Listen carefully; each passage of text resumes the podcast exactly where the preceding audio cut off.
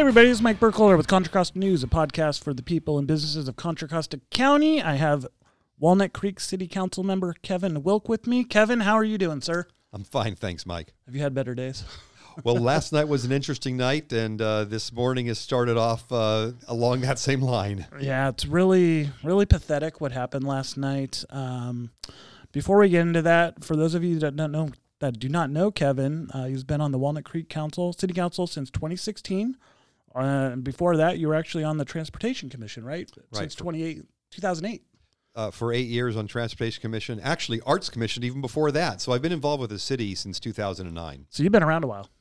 I, or actually 1999 now that I think about it. I have been around a while, yes. And uh, serving Walnut Creek, I mean, before we get into the negativity, I want to start this with positivity. What are you most proud of? I love that Walnut Creek has something for everybody. It's really one of the very few cities in the East Bay that's urban, suburban, and rural as well. We've got horse farms. There's areas that are ranches. And just a mile outside of where the suburban area is, that's where that rural line starts. Sub- suburbs obviously is something that Walnut Creek is known for, large neighborhoods, and uh, and it always has been a suburb. But now downtown Walnut Creek is really an urban environment that people can live there uh, with their families or singles. They, they can walk around everywhere. There's a free shuttle. It's close to BART, and so Walnut Creek really does now offer something for so many people, and they can not just work downtown or work in their areas, but then just walk around as well. With the pandemic, I think one of the silver linings that came out of that is that there is more of an acceptance for people to work from home now. And so people that can work from home in Walnut Creek and not have to worry about a commute to San Francisco or San Jose can enjoy living there and eating and and shopping all in one day without having to worry about getting on public transit or a car for an hour. You guys have some of the best food in the county. I like to think so. I mean, you go down there, you could you could just go somewhere every night and not be bored. There's over 200 restaurants in Walnut Creek, and we have almost every ethnicity of food. Yeah, now let's keep the outdoor dining going. I agree. That's phenomenal, especially down there, and, and everyone will be happy. Um, so, Kevin, I, I I really appreciate you coming on at the last minute. I know I know you're going out of town. This is a totally uncomfortable podcast for a lot of people because you get into a lot of tough issues. And, and you've had to you guys down there have had to face this head on. I know there's been issues in brentwood some in uh, other communities around the, the country but you guys get this over and over and over again um, and it's just pathetic. It's sad. Well, it is sad, and I think it's more of a commentary on what's happening in America rather than what's happening in Walnut Creek. Walnut Creek isn't a welcoming community. It's actually the third largest shopping and dining district out in the Bay Area, outside of San Francisco and San Jose. It's then Walnut Creek. So a lot of people know Walnut Creek, and they know that a lot of people come here for rallies, protests happen here because it's at the corner of 680 and 24. So we get a lot of recognition. As we like to say, we punch above our weight when you come to a, a city size and the influence that we have. So I think we're going to attract people of all types. So we get great rallies and uh, that park is phenomenal for that we've got we've got great parks for that and we welcome those kind of rallies as long as they're peaceful obviously but we've had everything from uh, for women's marches that have 10,000 people to small gatherings in the park that might be for music or obviously arts and wine festival those kind of things so i think people are familiar with walnut creek and therefore they know that a statement can be made if they come and speak at a walnut creek meeting Sure. as opposed to a meeting in a much smaller city in the east bay they're not going to get the recognition that they would Yeah, I just would have never thought in 2024 someone would show up in public, go to a council meeting, come from out of town to a council meeting, nevertheless, wearing a swastika shirt, and then use public comments to say some pretty nasty things. And if, if anybody wants to hear it, I'm not going to repeat it. You could go on the Walnut Creek City Council uh, YouTube page and watch the meeting if you want. But I mean, that was pretty gross. it, it's And, you, and, and for those of you that didn't see it, you actually turned your chair around. I did. I did. When this person got up and started walking down the aisle, I could see that they had a T-shirt that was now open to the audience because their shirt was they'd unbuttoned their outer shirt and it was a t-shirt that said white power and it had a swastika on it. So i knew it was coming because we'd had zoom comments that were anti-semitic and racist uh, six to eight months ago which is why we cut off zoom actually.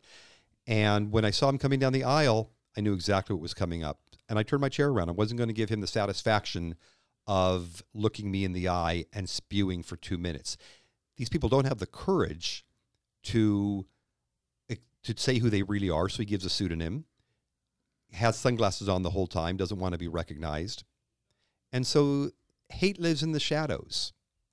And I wasn't going to give him that satisfaction. What was, what was your going on in your head when you had your back turned?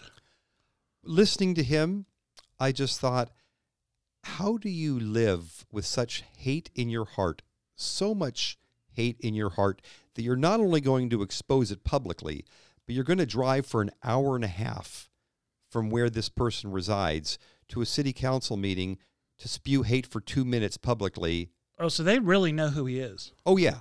Oh, the ADL, the FBI, police, they're all familiar with who this person is. Okay. In fact, he's the one, I know you're going to talk about this a bit, he's the one that was spreading hate flyers throughout neighborhoods throughout the Bay Area. Okay, so he has been identified. Yes. Well, good. I'm glad. Uh, wow, so he drove 90 minutes to a meeting? Well, we know that For he's from minutes? Modesto, so he gets two. He got two minutes, and uh, we do. We have a pretty lenient availability for people to speak at public comment. There's some cities that curtail it a bit, and they've used some different discretion of that. And the county moved it to the end of the meeting for them. The county, yes, they moved to the end of the meeting.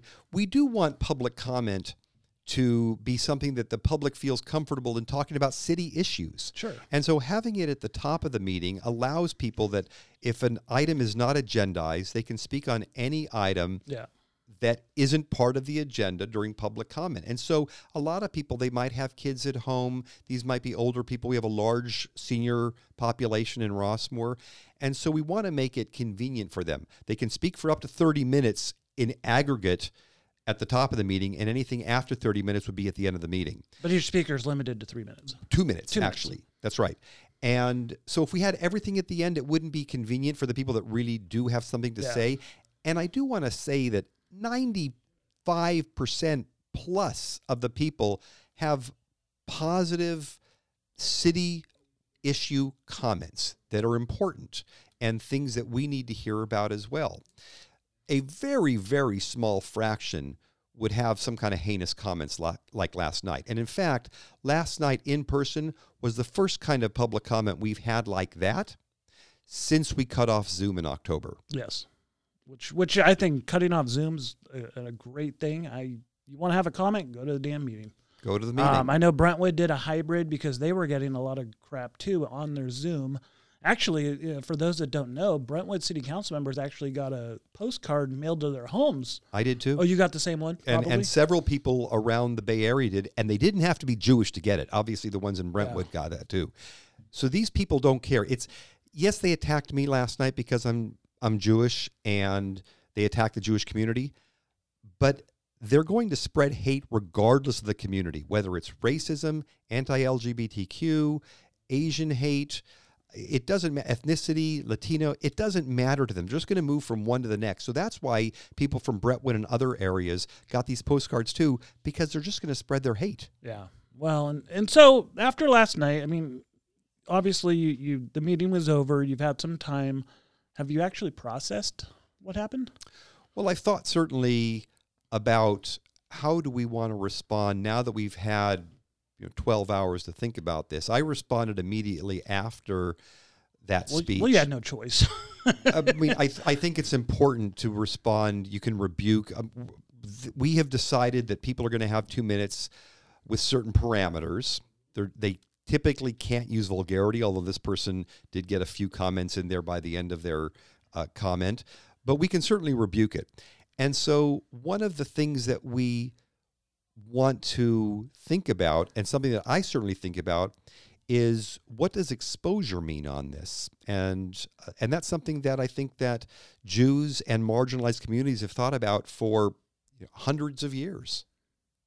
Yeah, no, it's uh, and I go back to Penal Code 415, which is disturbing the peace, which covers a broad range of public, dis- and I'm reading this, public dis- uh, behavior such as loud arguments, loud noises, challenges to fights, and even offensive words that may provoke violent and immediate reaction from another person.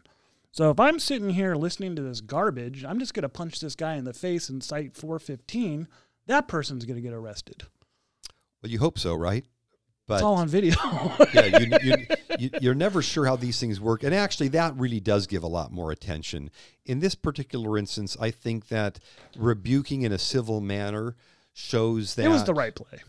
Right. Show, shows that we understand this. We have police that are at our city council meetings. They were right there. There were there were three officers that were in the room watching what was going on. They were prepared for anything at, the, yeah. anything and, at that point. And so for people that don't understand how city councils work and government meetings, uh, you are allowed three minutes, two two to five minutes, depending on the council uh, rules, to give a public comment of anything you wish, and you have to almost sit there and take it.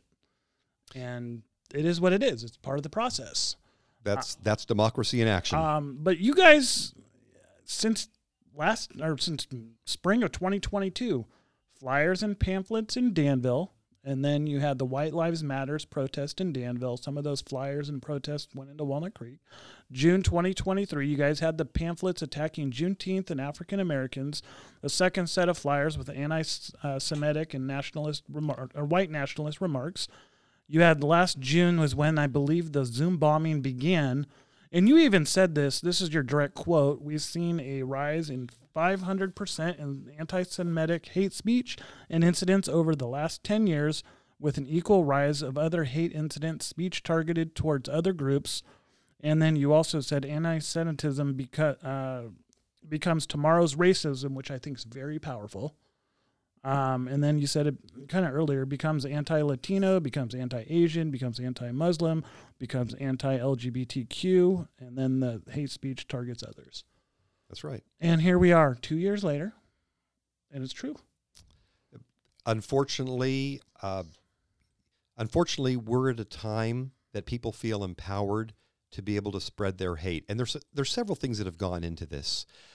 Uh, I think first of all, we have had an administration in the past that essentially took the top off of Pandora's box and has uh, allowed there to be more oxygen when it comes to hate. But I think the biggest purveyors of this, unfortunately, are also one of the best technology advances that we've had in history, and that's social media. Social media is a great way to be able to share messaging. If we remember going back to the early days of Facebook, this was about sharing pictures and updates of what you're doing day to day. Happy time. it was. And then, just like most things, people will figure out ways to be bad actors in this. And what social media does now is allow these individuals, in this particular instance, who have real hate that they want to be able to push out. Before they were in a corner, they didn't know how to find people that were similar to them. They might have a couple, but they certainly couldn't amplify that message beyond their own little group. Social media allows them to amplify that message. It allows it to be heard by people all over the country, and all over instantly, the world. In instantly. Immediately. And so some people have posted about the meeting last night, and there were maybe hundreds of comments that are in support of the speaker last night because they found these people from all reaches of society. Most of them are anonymous in their handles, and obviously that's by design. But social media, unfortunately, has allowed for that to prosper. And then you have some platforms that have decided to allow anything. So they're not going to moderate the hate speech. They're going to allow it to remain on no matter how heinous in defense of the First Amendment, I guess. And and I think that has allowed this to really expand beyond it. But as you just mentioned, what starts at one point begins to escalate. And I think probably most people would feel that if you don't stop today's shoplifter, they become tomorrow's organized retail theft, carjacker, and escalating from there. That unless there is accountability and unless there is a way to curtail the immediate abuses, those initial abuses will only proliferate. But do you think though that so you have you mentioned the the national politics of Pandora's box opening. But do you think the other sides use that as a tool to help get votes from the other side? It's certainly possible. Because I'm thinking like crush hate speech regardless. Do it. Like who cares about politics? Get the hate out of here. it, it's both it's hard to say both sides. All sides will use whatever is available to benefit themselves. That is true. And when it comes to hate what i find interesting about hate speech specifically is there's we all have opinions on a variety of different topics. And whatever you're feeling about uh, whether it's police activity shopping inflation or you know life's great because I ha- I have my my own household in my own little bubble. Whatever it is, we have those opinions. Hate speech seems to be to me the one area that what you're trying to do is not benefit yourself. You're only trying to hurt others. I would agree with that. And I, I think for me, I got my rude awakening on hate speech and language back in 2020 with the Black Lives Matter. Um, I got really uncomfortable talking to a lot of people and realizing that some of the comments I was even allowing on the website, social media, because I, I kind of didn't want to censor anybody. It's just like, hey, it's the microcosm of the community and what they're feeling and thinking, which, okay, maybe that's not the right thing to just have a free for all. There's got to be some limitation. But it, it was a real wake up call to me how much hate is out there in the world. And, and I got accused of a lot of, even last night uh, or this morning, posting the article. I'm getting like yelled at for not sharing their links to their website and the movie they want to show. Mm-hmm. Well, I'm not going to link out to that. Like, you want to do it, go find it on your own. I'll, I'll do the quote, but I don't have to send the links. I think They want all, the attention. that that's right. And I think what we also have to recognize is that by far and away the greatest number of people are moderate, understanding, and typically are not ones that are going to comment on these kind of things. They may con- comment privately, but they're not going to comment publicly. And so the voices that we hear are the extremists. That goes for a lot of different It's on things both sides. on both sides. That the loudest voices are the extremists. And so you're not going to get as many comments saying, "Thank you for posting this particular piece and story. This is important." You're going to get more people that are going to be outraged in one way or the other. And that's just human nature, I suppose. I just want it to stop. I mean, we don't. This is city business. We don't need to be talking about hate speech. That, That's that's what's crazy to me. These are business meetings, and you got these knuckleheads. And I'm not even referring to just what happened last night, but you have knuckleheads in every city that make these public comments about them and not city business as if it's their only thing to do, and that's what entertains them. So, at what point do we stop these weaponized public comments?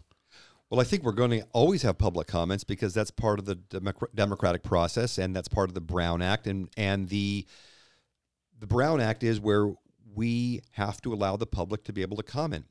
The Let me, question, rephrase, let me phra- rephrase that a, a different way. At what point do people become more aware that their comments have become weaponized, not actually bettering the community? Well, I think the people that are speaking specifically, like the speaker last night, know that. I, I don't think that's any kind of a surprise. They know they're weaponized. In fact, he even said at one point that hate speech is protected by the First Amendment. So he knows what he's doing is hate speech. The, I think the question is how much can local governing bodies, and that can include cities, counties, school boards, uh, state legislature, I suppose it, it continues to go up. How much do we allow in the name of freedom of speech? Because, for example, you can't go into a crowded theater and yell fire. So the the First Amendment doesn't have just unlimited access. There, there are certain things you still can't do under freedom of speech. And so cities and governing bodies need to figure out what will we allow. For example, we decided not to allow Zoom. But a question that could be is do we have to put somebody on video if they're speaking public comment and it's going into hate speech? You may hear the audio, but we don't have to have the camera on them. There's other cities that I've seen that said that public comment is for non agendized city business. if they start to go into an area that is hate speech, they go, stop, you're cut off. That's not city business. And so it depends upon what the city attorney, the city manager, and the mayor decide to allow in any kind of public comment. So, what would you like to see? Well, my feeling is, and I would have to have discussions with our city attorney on this, but if I were mayor, I would like to see that we don't allow any public comment for things that aren't city related, that have to do with the city. That's still a lot of different topics, but it excludes hate speech. We already ex- we already will cut people off if they start using vulgarity. Yeah. And so there's already that aspect there. Uh, in Walnut Creek, like most cities in Contra Costa, we have a rotating mayor. We're not directly elected. I know Brentwood is directly elected mayor. And so every mayor is going to have their own take on how to work with our city manager and city attorney. But we've pushed the boundaries before on issues that we felt were important. For example, having a buffer zone around Planned Parenthood where where patients that are going in can't be harassed within eight feet. There's an eight foot wide buffer that has to be around them so they can go in to see a doctor in the clinic. And uh, that's something we took on. We were the first city in the East Bay to do that. Yeah, and you know, one of the things that's sticking out to me about last night is after the comments, you apologized. Why did you feel the need to apologize? It was apologizing to our community on behalf of them having to hear that. It wasn't that I was personally apologizing for me. It was that these people that are hearing this are hearing hate speech amplified through a platform the city council provides. And even though by law we do need to provide that, it was more of an understanding that I apologize that people have to hear that. Students listen to city council meetings for school projects. Sure. Uh, there's young people that are in government. We have a youth commission that are made up of high school students. So these are not just adults sitting in the room that have have been around the block. And unfortunately, with what was said, eight year olds might hear that.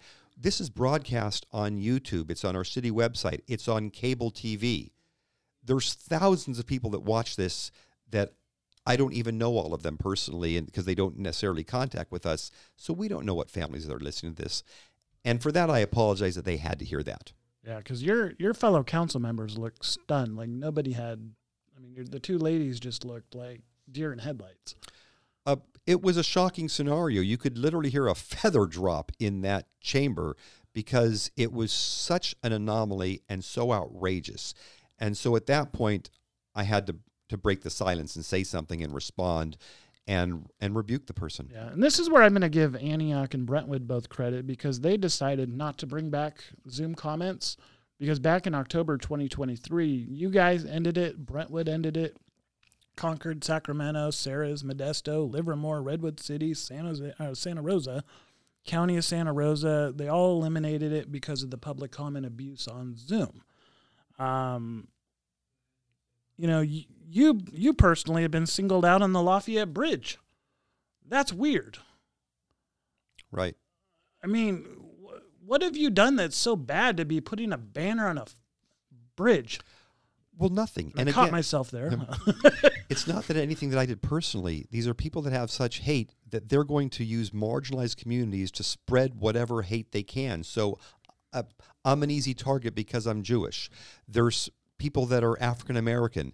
They're easy targets because they're black. There's people that are gay. And so because they're part of the LGBTQ community, they're easy targets. This is everywhere. You, I could give you a council member that's in uh, in areas of Contra Costa that is constantly abused because of their gen, uh, because of them being part of the LGBTQ community.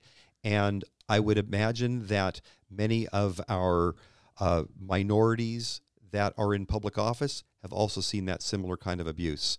So it's not that anything that I've done bad or anything that anybody has done bad. They're picking at this point on the Jewish community. And unfortunately, the war in Gaza is certainly not helping because that's just enraged passions even more. yeah, and, and speaking of that, so I mean, have you had any direct threats at you? Not personal threats. And uh, I'm, I'm in certainly close contact with our police department and the ADL and the FBI is in contact with the ADL, and so there's been no personal threats on me. This is threats to our community, but I want to I want to stress this. and This is important.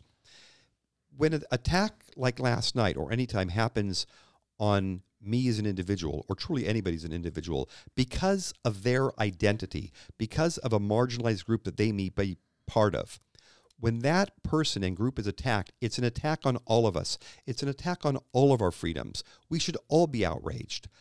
People shouldn't be sitting there going, that's too bad for the Jewish community. No, this is all of us. Have we learned nothing through history? And so that's why I stand up for any marginalized community that is a target of hate speech. Frankly, it's one of the reasons that I'm probably a target myself because I've stood up against hate speech.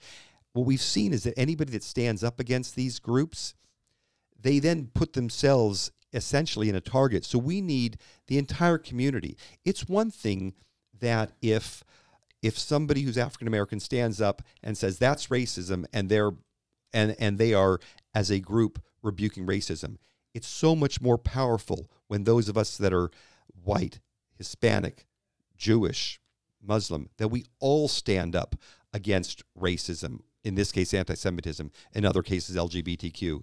That's by a factor of 10 more powerful than just the group that's been marginalized and targeted. So I want to, and this might be controversial in, in a statement, but to me, it's like the media treats anti Semitism weird because we're supposed to be emotional over hate speech, over homophobia, sexism, Islamophobia. But when it comes to Jews, it's like the media does a story, it happened, and then we move on. Whereas other groups, it's like we're supposed to be emotional over it. Like, am I off on that? I was, it just seems bizarre to me. It is interesting. What there's about 2.3% of the population is Jewish, and over, about 60% of all hate speech and hate crimes are anti-Semitic. I mean, what a what a disconnect. Yeah. far and away more crimes against a a very small fraction of the community. And I think it's the fact that in Judaism, you've only got about a 2% of the population. It's almost easier to say, well, that's not me. Uh, okay, but then I, I could say the same thing on the anti Asian, you know, hate crimes that are going on. It's like, okay, they happened, they moved on, right? So it's like, it's just weird to me, the media spin on it where I don't think any of this stuff should be happening to anybody. Uh, well, I couldn't agree more with that, Mike. But I I do believe that you've got uh, that that people don't see, maybe even know as many people that are Jewish, and so it's not something where you can't walk down the street and necessarily identify somebody that's Jewish, where you can if somebody's Asian or black or uh, or you know Latino, and so does the media move on quickly? It's hard to say it's one of the conflicts that I have as well of how much do we want to publicize something like this that happens. And and that's where I'm conflicted and, and I'm glad you came on because I I don't think staying in silence the correct thing to do, but you also don't want to give it oxygen to keep growing either. So how do we talk about it without fuel, you know adding fuel to the fire? And and that is the age old quandary. So about 100 years ago, Jews in Germany and in Europe felt that we're not going to talk about the Nazis and Hitler. We're just going to ignore them because we don't want to make ourselves targets and we don't want to inflame the situation. That didn't work out too well for them. And so the Jewish community now and several groups that really uh, are very in, that are leaders of the Jewish community, and these are things like the Anti Defamation League, the Jewish Community Center, um, American Israel Public Affairs Committee. There's a variety of different groups out there that have really said it's important to call out outrageousness and to rebuke this because silence equals acquiescence and hate lives in a vacuum. And so if we just ignore this and act like it's just another day and it's just another opinion, that's the problem. These haters want hate speech to become normalized for us to become numb to it. And we can't allow that to happen. And so I have proudly stood up and called out hate speech for what it is, whether it's anti Semitic or, or again, anti ethnicity, racist, whatever it is. Because when we start to normalize it and not and not act like it's outrageous, is when hate wins. And so I appreciate you wanting to have me on and the media really having this as a lead story because it's outrageous. Well, you've and for those of you that haven't really followed your career or not in Walnut Creek, I mean, you've you've been a part of a lot of different groups supporting a lot of different um, events, people. I see you as somebody that maybe hasn't done the big political moves, but you've made the moves to bring people together, and I think that's just as important. Well, thank you. I appreciate that. It's something that I take very seriously. I want people to be able to come together because I love our area. I've lived in four countries around the world, and I have I went to high school in Walnut Creek, moved away for a number of years, ended up coming back to raise my family in Walnut Creek. I did that because I love the area. So why wouldn't I want to be able to bring people together and enjoy our area? And it's something that I take I take very seriously. It's why I have led at statewide conferences in Sacramento, where we've got mayors and council members from across the state. I've led sessions where we have had people on on our dais uh, of, of of all sorts of minorities standing up against hate, and how we as elected officials can stand up against hate and take a stand and, and rebuke it. And we've really all taken an oath to do that. And so that is something that's very important. What's interesting is that in my background of, of everything that I did before I ever ran for public office, I've always been Jewish and I've always been proud of it, and I was bar mitzvah. I did not run on being Jewish. Nobody except people that really knew me well even knew I was Jewish until I was pointed out and targeted. And not that I cared that people know that I'm Jewish. Well, and that's what happened to Ken Carlson. In terms of just him outing himself or getting outed for his background and who he loves. And it was just completely ridiculous. Right, because it has nothing to do with our policies. And so people, it's not until 2019 did anybody even know that I was Jewish. And and then in 2022, in, in fact, I would even say 2021 is when there started to be some real anti-Semitic things that started to mention a Jewish council member in Walnut Creek. Yeah. It was the first time in my life I'd experienced anti Semitism. Really? I'd never experienced anti Semitism directly to me. I'd say, I can't believe what's happening over in that city. I can't believe what's happening across the country. I can't believe people are calling out this this council member, this senator uh, with anti Semitic slurs. But now it happened to me. Wow. After I became a council member and a public official. How's it made you grow?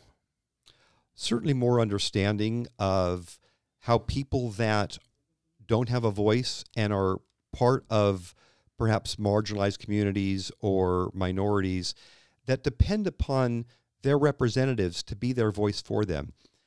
And that's I take that extremely seriously that I I know that I need to be that that voice not just for the Jewish community but for any minority community because people may feel you know, I'm a housewife or I'm raising two kids, I'm a single mom, and I'm working 14 hours a day. How can I speak out for myself?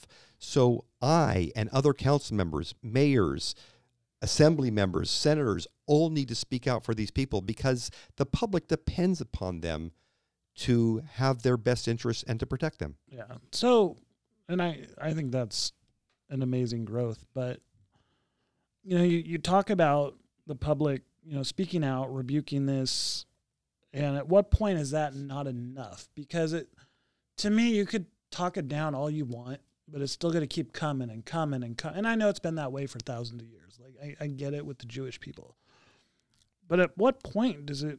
Do we need to like educate people on on Jewish culture and the the way of living, or is it just the media is going to run with it and spin the story anyway? Especially with what's going on in the Middle East. I hope that we are educating people along the way. There, as you mentioned, there's always going to be hate. What we have to do is we need to make sure that when people hear the hate, that they have the education that comes along with it, so that people have the tools to rebuke the hate on their own. I'm one voice, but if my message can get out to a thousand people of what they can do to stand up for people that they may see near them, somebody's, for example, somebody's in the checkout line of a store and they hear somebody being abusive with with hate speech to a clerk or somebody next them and not just ignoring it and being silent but actually saying no, that's not right. I don't know who you think you are, but you don't represent anybody that that I would want to be around. Until people start to hear that and become empowered and being able to say that, that's the education process.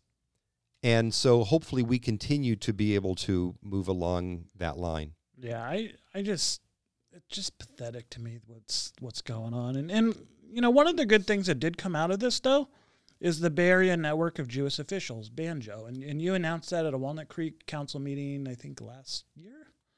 Probably about two years ago. Two years ago. Yeah. And explain what that is, because I, I think that's a really cool. That I think it was like 50 uh, elected officials at the time, maybe it's grown. Yeah. So this was run by the Jewish Community Relations Council in San Francisco, and they recognized that there were about 40, 50 Jewish elected officials in the Bay Area. Uh, And most of them were targeted, right? well, it's it's not that they were targeted necessarily, but there would th- be things that come up. There would be something anti-Semitic. There might be the flyers. There might, and this was even prior to the Zoom calls. But we were, I was out there on my own trying to figure out what's the response. And so what they did was they got this collective body together of now it's about 50, 60 elected officials in the Bay Area that were able to share what's happened. So, for example, last night I shared what's happening to give people a heads up on what they can be aware of. So, here's how it came. Here's how one thing that came into play when we had the Zoom bombs. Walnut Creek was the first city that experienced these Zoom anti-Semitic calls. I let the banjo community know. They let all of their cities know. So when people started calling in there, they were prepared. They had statements. They were prepared ahead of time to maybe either cut people off or to Uh, take a break, whatever it was, they weren't acting on their own. We were all able to share our best practices. And then the JCRC through Banjo came out with a list of maybe a dozen different options that, that cities and counties could do if Zoom bombing happened. Didn't have to have a Jewish elected official there. They sent that out to everybody in the Bay Area. That's how it's effective. I like that. And so, what's I mean, what kind of relationship have you built there then? Oh, terrific. I, I count friends that are council members and mayors across 30 different cities now. And these include district attorneys, city attorneys, county board of supervisors, state senators, state assembly members. This has been able to help us coalesce as a community and be able to talk about what's important, not just for our community, but how we can help each other overcome hate, anti Semitism, and what's really important about this too is it's not just anti-Semitism.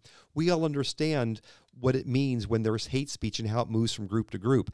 And so we want again this to be as big a tent as possible. So we have people that are associated with us that aren't Jewish because they also want the resources that we have. We want to be able to help their communities too. And I and I think that gets back to the whole live and let live. Like stop attacking people. How do we all live better together? And and this is where I go back to where me personally, it's like the left and the right have just ruined everything. And how do we get more back to the middle and actually live and help one another? I think most people are somewhere moderate left to moderate right. I think that's probably 70% of the country. But it doesn't feel that way. It doesn't, does it? Because bec- because again, the loudest voices come from the extremes. Yeah, and, and we're seeing more and more national incidents, just like you know Nashville had their one last week or whatever that was.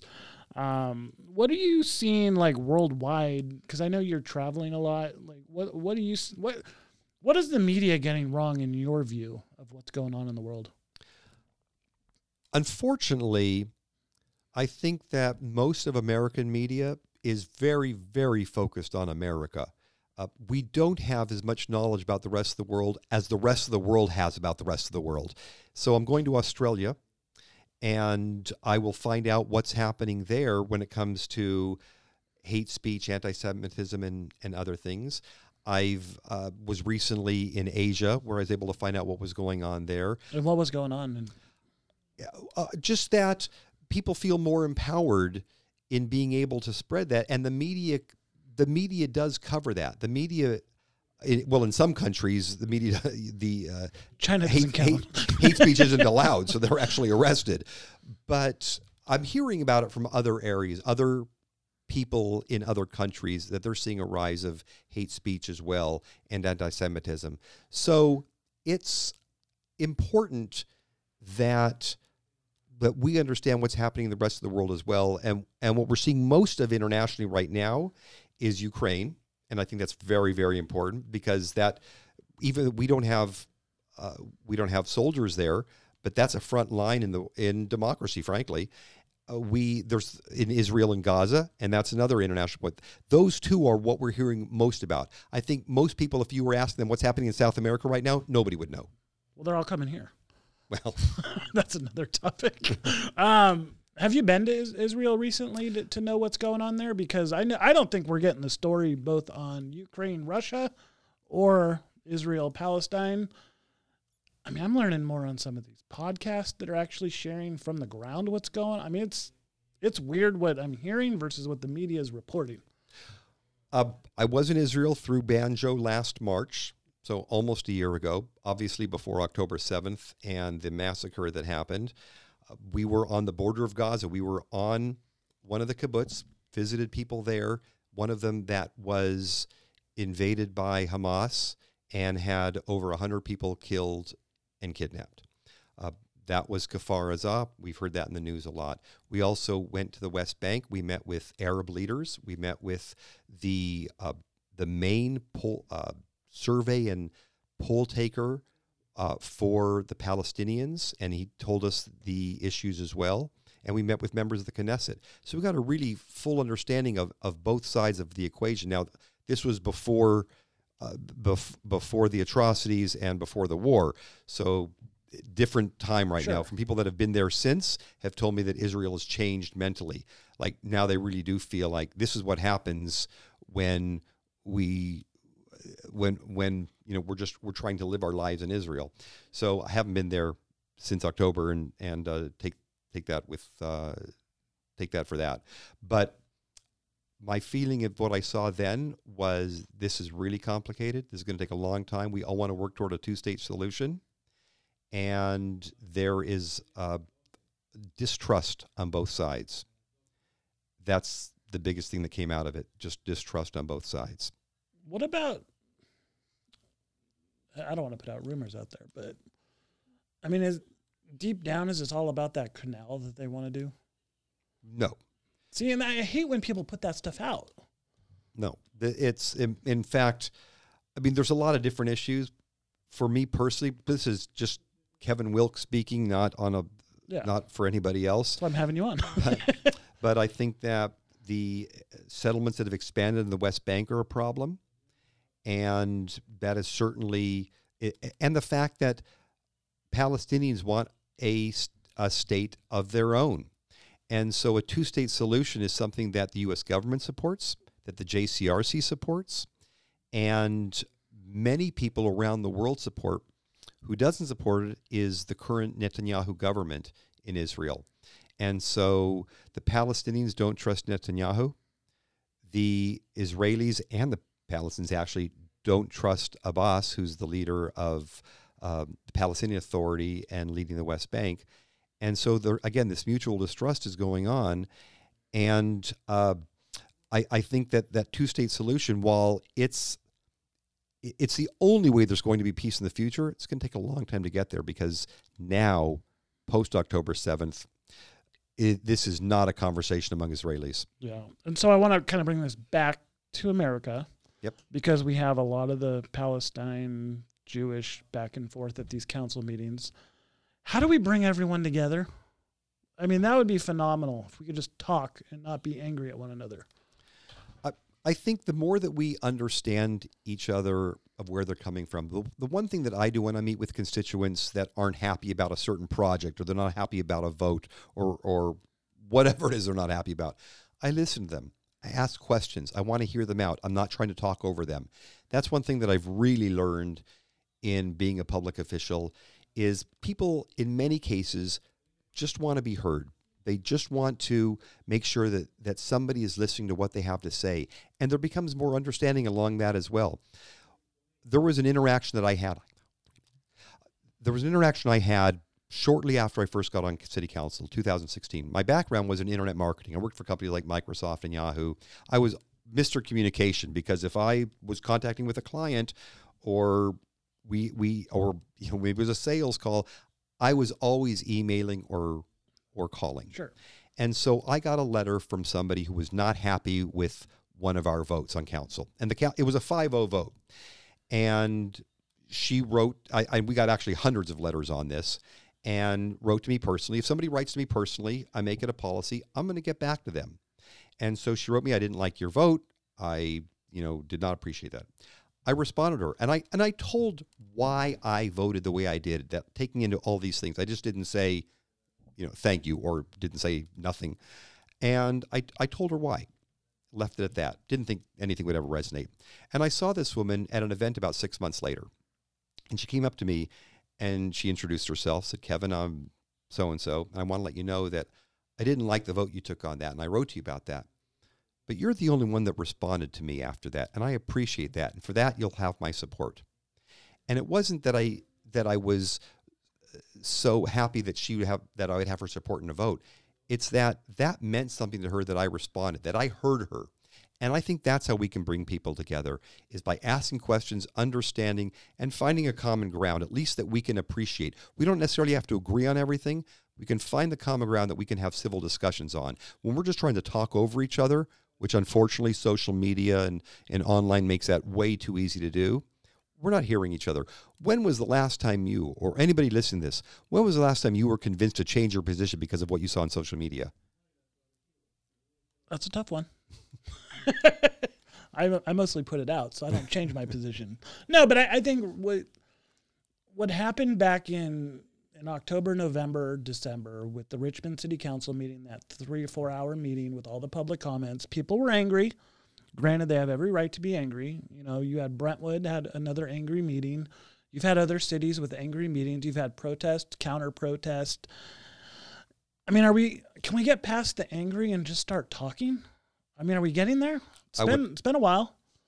I would like to think that we can get there, and there's there are ways that council members, in, when you're talking about local government, can do things to keep the temperature down, and I would hope that we can get there. When there's advocates that are busing people in from other cities, it's harder because they're there on a one agenda mission. Yep. And that's what happens, and that's what sometimes you don't really see. But you guys all know it. You know, it. So, um, in closing, I mean, what what are your kind of what are your final thoughts? I mean, what do you want to see happen going forward? Uh, well, first of all, I appreciate you having me on, Mike, and I think that this is important, which is why I came down for this. We we want to make sure that first of all, we call out outrageous behavior and speech for what it is, that we don't normalize it. And I want people to be able to understand more. If you don't understand a group of people or group of concerns, and I'll give an example that probably most people can can agree with defund the police was something that came out in 2020, and there were a couple people that ran for Walnut Creek City Council that were in favor of defunding the police. I was certainly not one of those, but I asked them why. What were their reasonings for wanting to defund the police?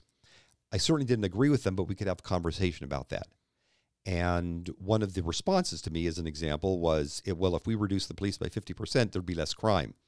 And I said, Really? How, how do you figure that? Well, because people would have enough money, we could spend money in other places. Okay, so what about Concord? What about Pleasant Hill? What about every city around Walnut Creek?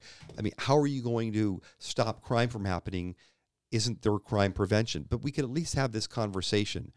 Again, we didn't have to agree with each other at the end, but just even having that dialogue allows us to put a human face and a person and emotion behind that rather than just talking to a blank entity on a, on a computer screen. There's so much more I want to say on this topic, and I know we're running out of time, so we'll, we'll leave it at that. But I, I think the point is we all got to start talking to each other, not shouting down, getting physical, you know, abusing public comment process.